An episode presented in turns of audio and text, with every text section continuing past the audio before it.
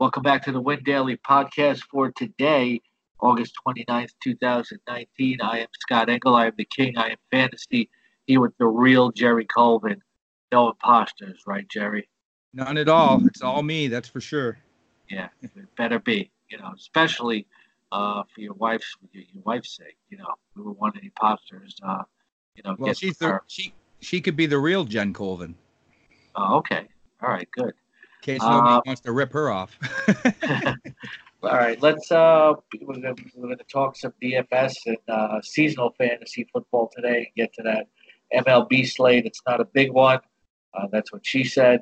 Uh, so we'll, uh, we'll we'll get to it here, but first I want to talk about you know we're going to talk about defenses today, and I have a, uh, a strategy that just Jerry people don't think about. When people do their fantasy football drafts, uh, they pretty much draft defenses and kickers based off a cheat sheet, based who they've known, and they just don't put a lot of thought into it. You know, kickers and defenses have earned afterthought status in seasonal fantasy football, but there's really there really should be a way to approach them.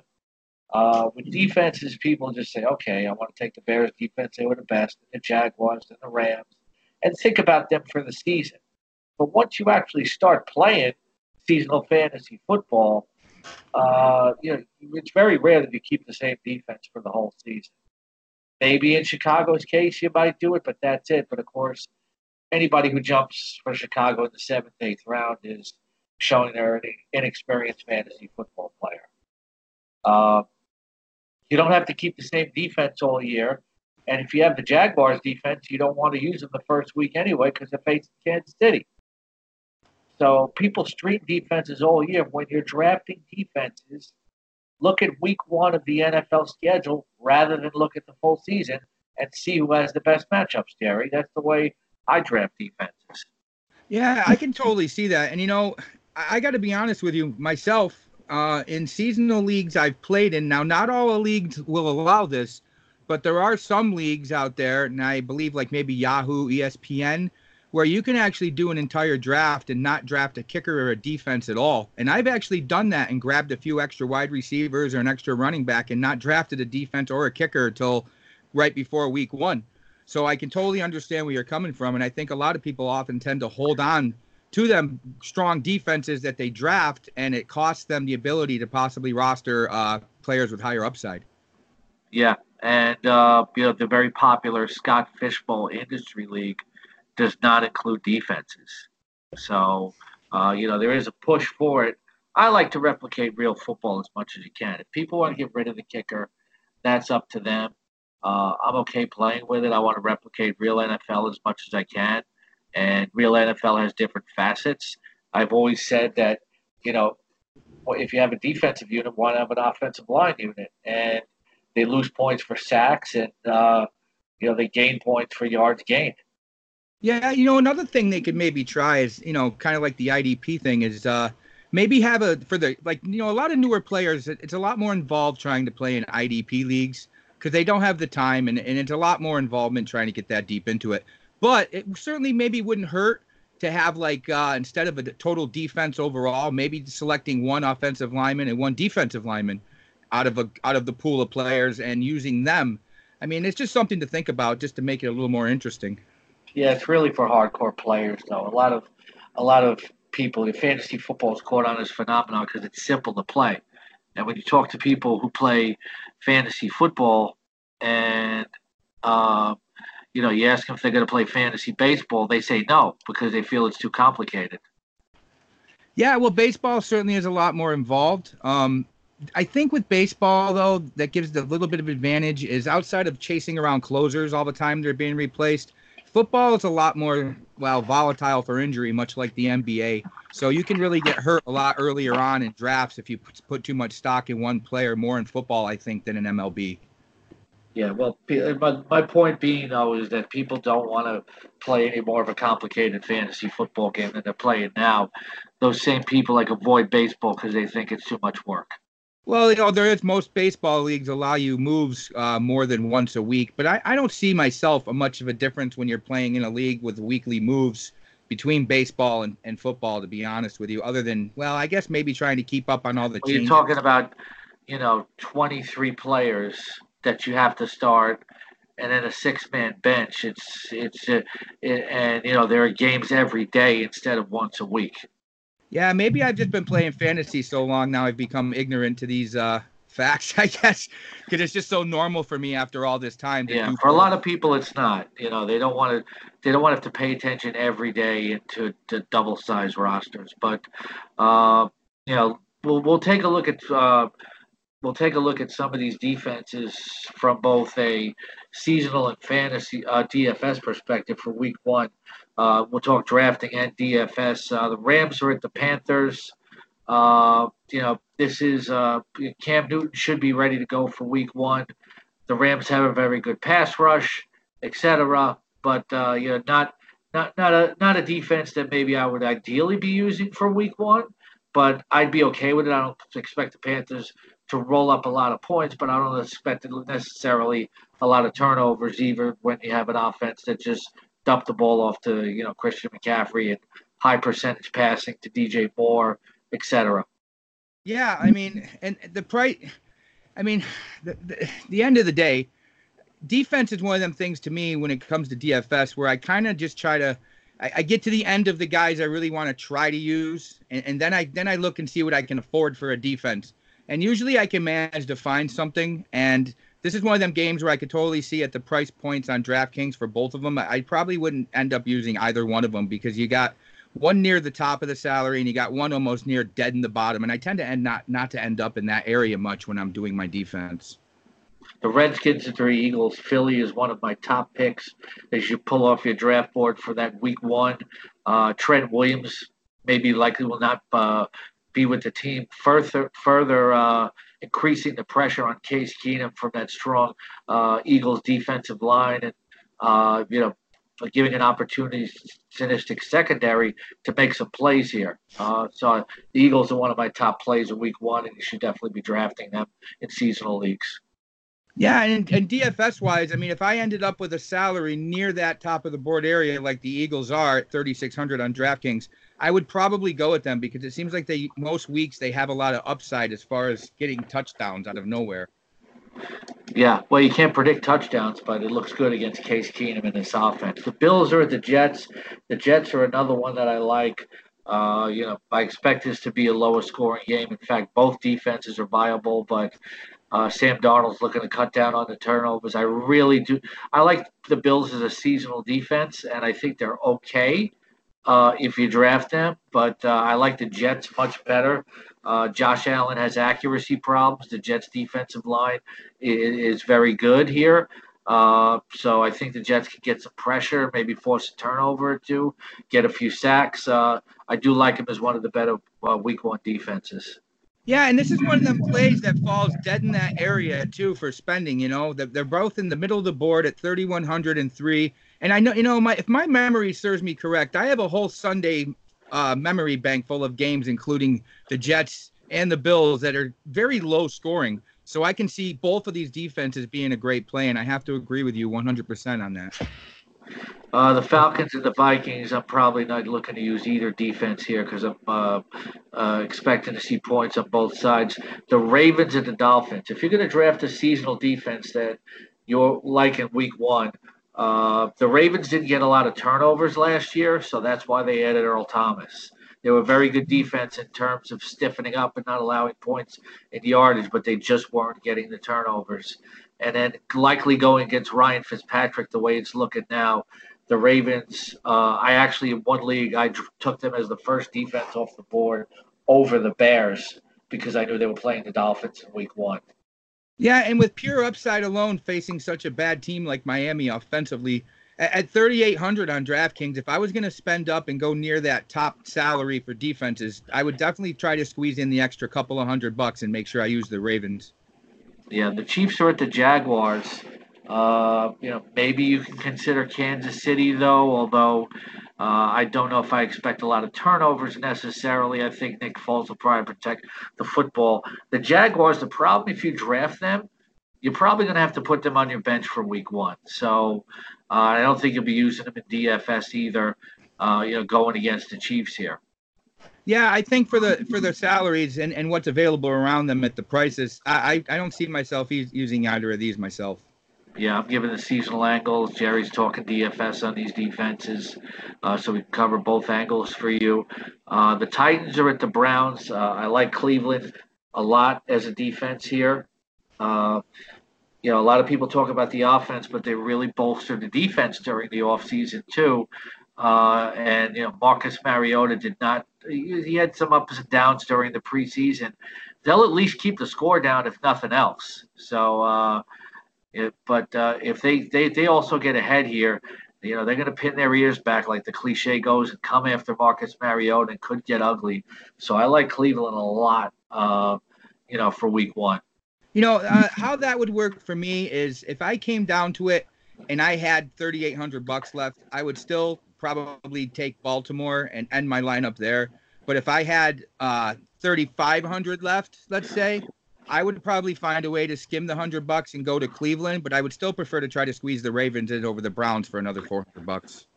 Yeah, the culture at the Chargers. Uh, the Chargers should be a very solid unit this year.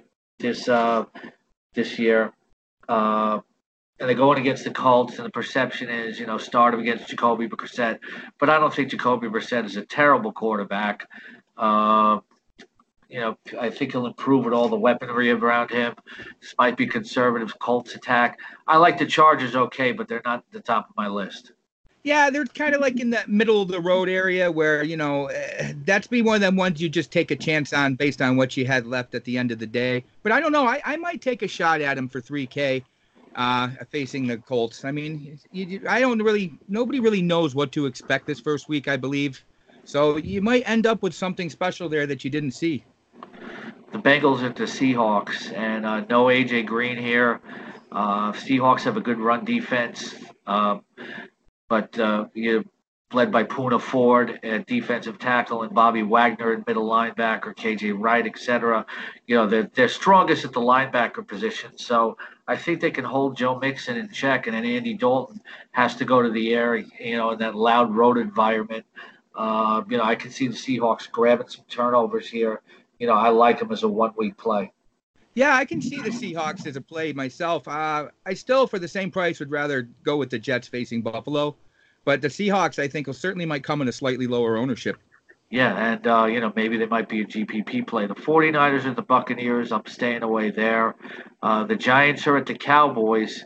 Uh, you, you don't know what kind of offensive output you're really going to get with the Giants all of a sudden everybody's went from disrespecting the offense to respecting it.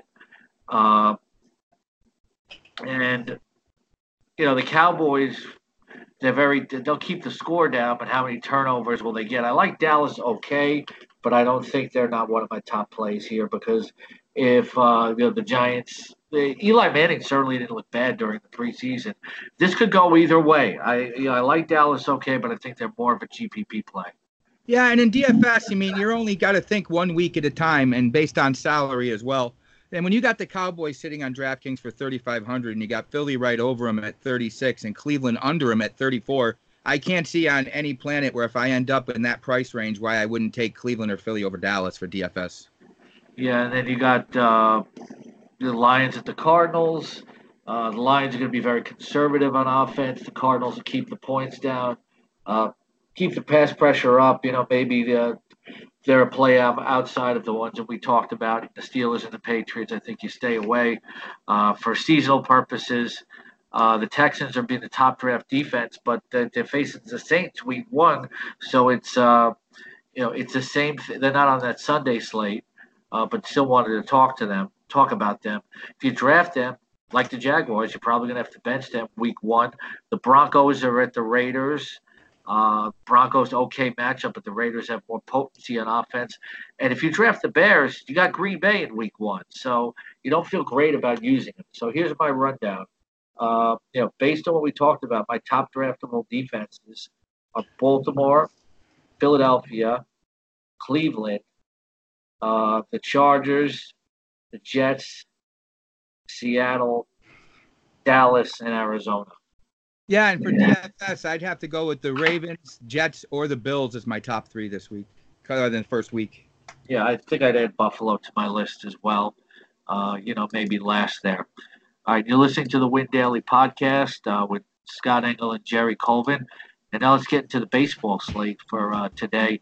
Starting on the early slate, uh, it's Cleveland and Detroit. Mike Clevinger, 12,200 against Daniel Norris. Clevinger, the obvious, uh, the obvious uh, play there. You, you're really going to have to spend up for him. And then, you know, get some of those bats in against Daniel Norris. Oscar Mercado is only 4,300. You can get some uh, power from Roberto Perez at 4,600. 3,600 Carlos Perez. I mean, Carlos Santana is 4,600. Lindor's 4,900. Uh, even if Kevin Plawecki gets in there, why not punt him at 2,800? Uh, I, I think a Cleveland stack and Clevinger is definitely in play today. Yeah, and, you know, and with the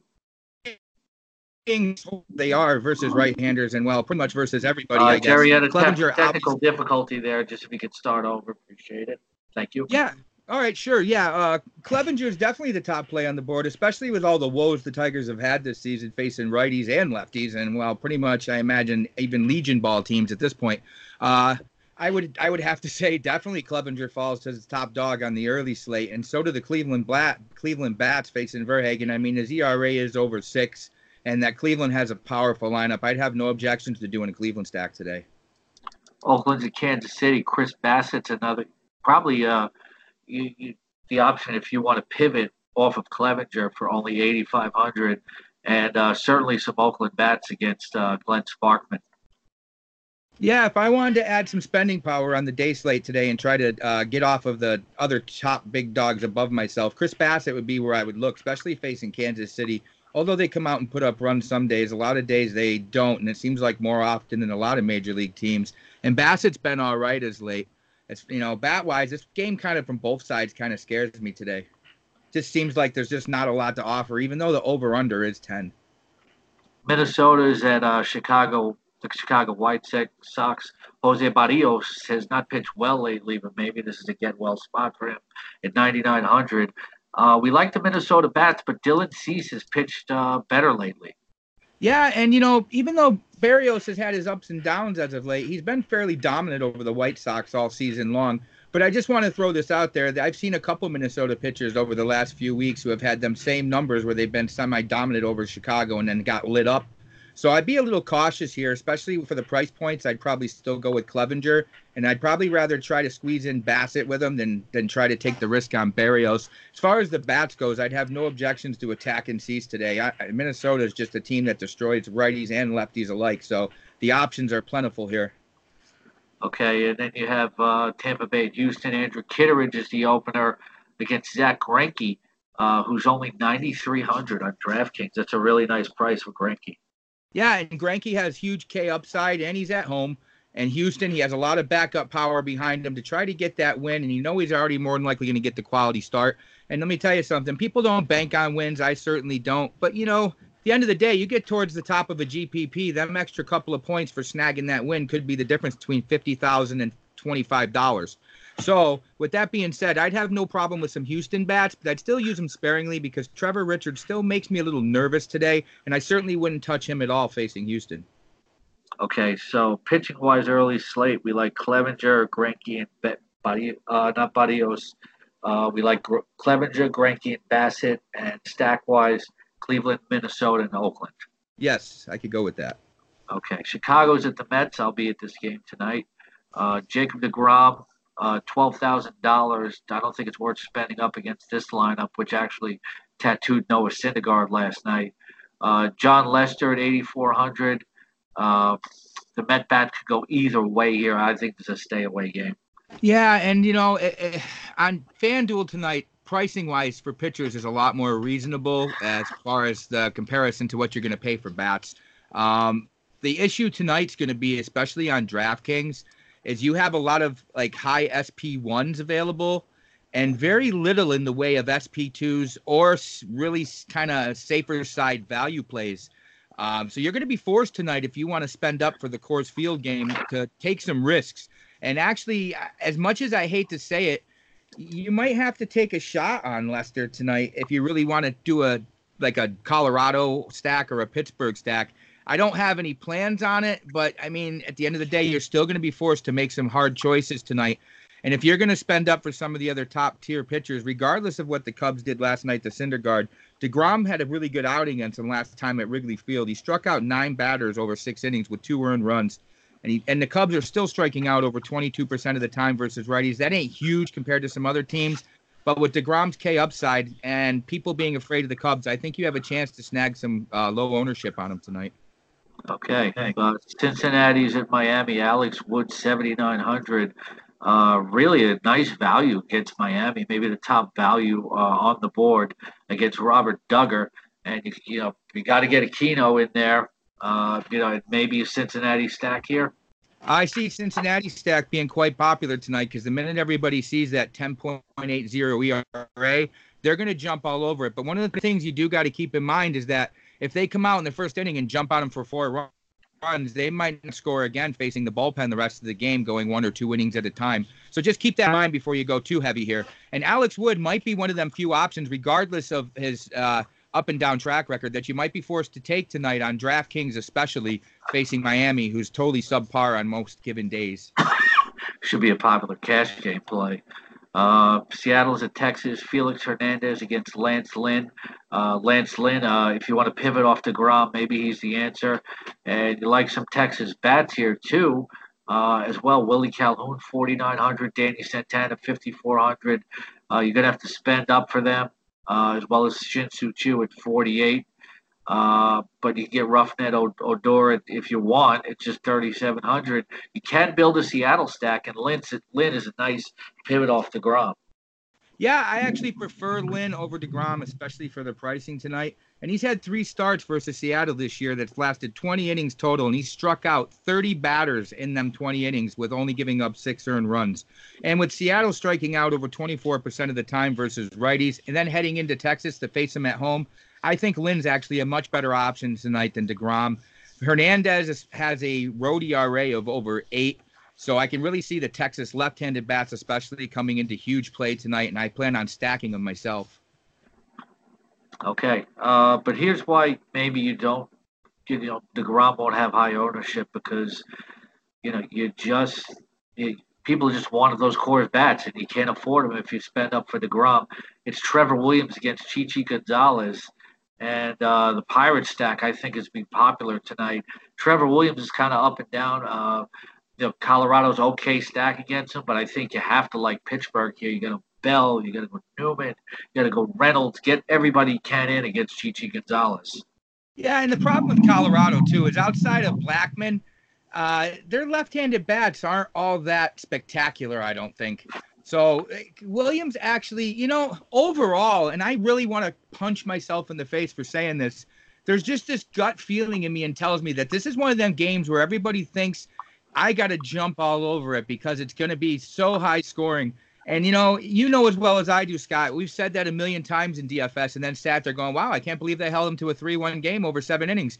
So there's a little part of me that's kind of like I'm not going in all in on either side of these tonight, but I can guarantee you I'm going to have exposure to both sides of this game in some GPPs and cash games. Uh, Jerry's Dodgers at Arizona. Hyunjin Ryu, Cy Young Award contender against Merrill Kelly, uh, who you can certainly uh, do the Dodgers stack against. Uh, you know, where, you know, how how hot are you on the Dodgers stack, and where do you fit Ryu in, you know, with tonight's pitchers? You know, do you like him more than Lynn tonight uh, at DeGrom? I do not. And I'm not saying he can't come out and absolutely dominate tonight because he's had a really good record versus Arizona this year. The problem is, is they don't strike out a lot versus lefties. It's just a little over 18%. And in three starts versus Arizona already this season, he only had 14 Ks over 20 innings, which is a significant lower number compared to his other starts. So although I think he's a safe play tonight, he's not going to hurt you. I don't see enough upside here versus Lynn to go with Ryu over over Lynn. And uh, Dodger left-handed bats, I think, will be very popular tonight facing Merrill Kelly, and I plan on using a bunch of them myself. Okay, and let's move on to one more. Uh, San Diego's at San Francisco. Chris Paddack has really started to hit a wall here. Uh, he's went down to 9,000, so he's kind of risky, as is Dereck Rodriguez. Maybe you uh, run a Padres mini stack here you know, I could see both attacking both of these pitchers and possibly using Paddack. I don't like him for 9K on DraftKings. I just think if I'm going to spend 9K, I might as well spend 93 or uh, another thousand somehow and try to squeeze in Lynn. You know, it's just that the price difference is, it may seem like a lot, but, you know, Paddack, Paddack has not looked good lately. Now, where I would consider running Paddack out in GPPs tonight facing San Francisco is on FanDuel, where he's only 7K. At 7K, that's kind of a value despite the risk, and it has upside facing a, a pretty bad Giants team who has played a little better as of late. All right, so to recap, uh, stack wise, we like Cincinnati, Texas, Pittsburgh, maybe San Diego and San Francisco for some mini stacks. Uh, pitching wise, Lynn, DeGrom, Wood, and Chris Paddack as a GPP on FanDuel. You got it. All right. Thanks a lot for listening uh, to the Win Daily podcast. Tomorrow it'll be Matt Stryker and Jason Mizrahi, and we will see you then.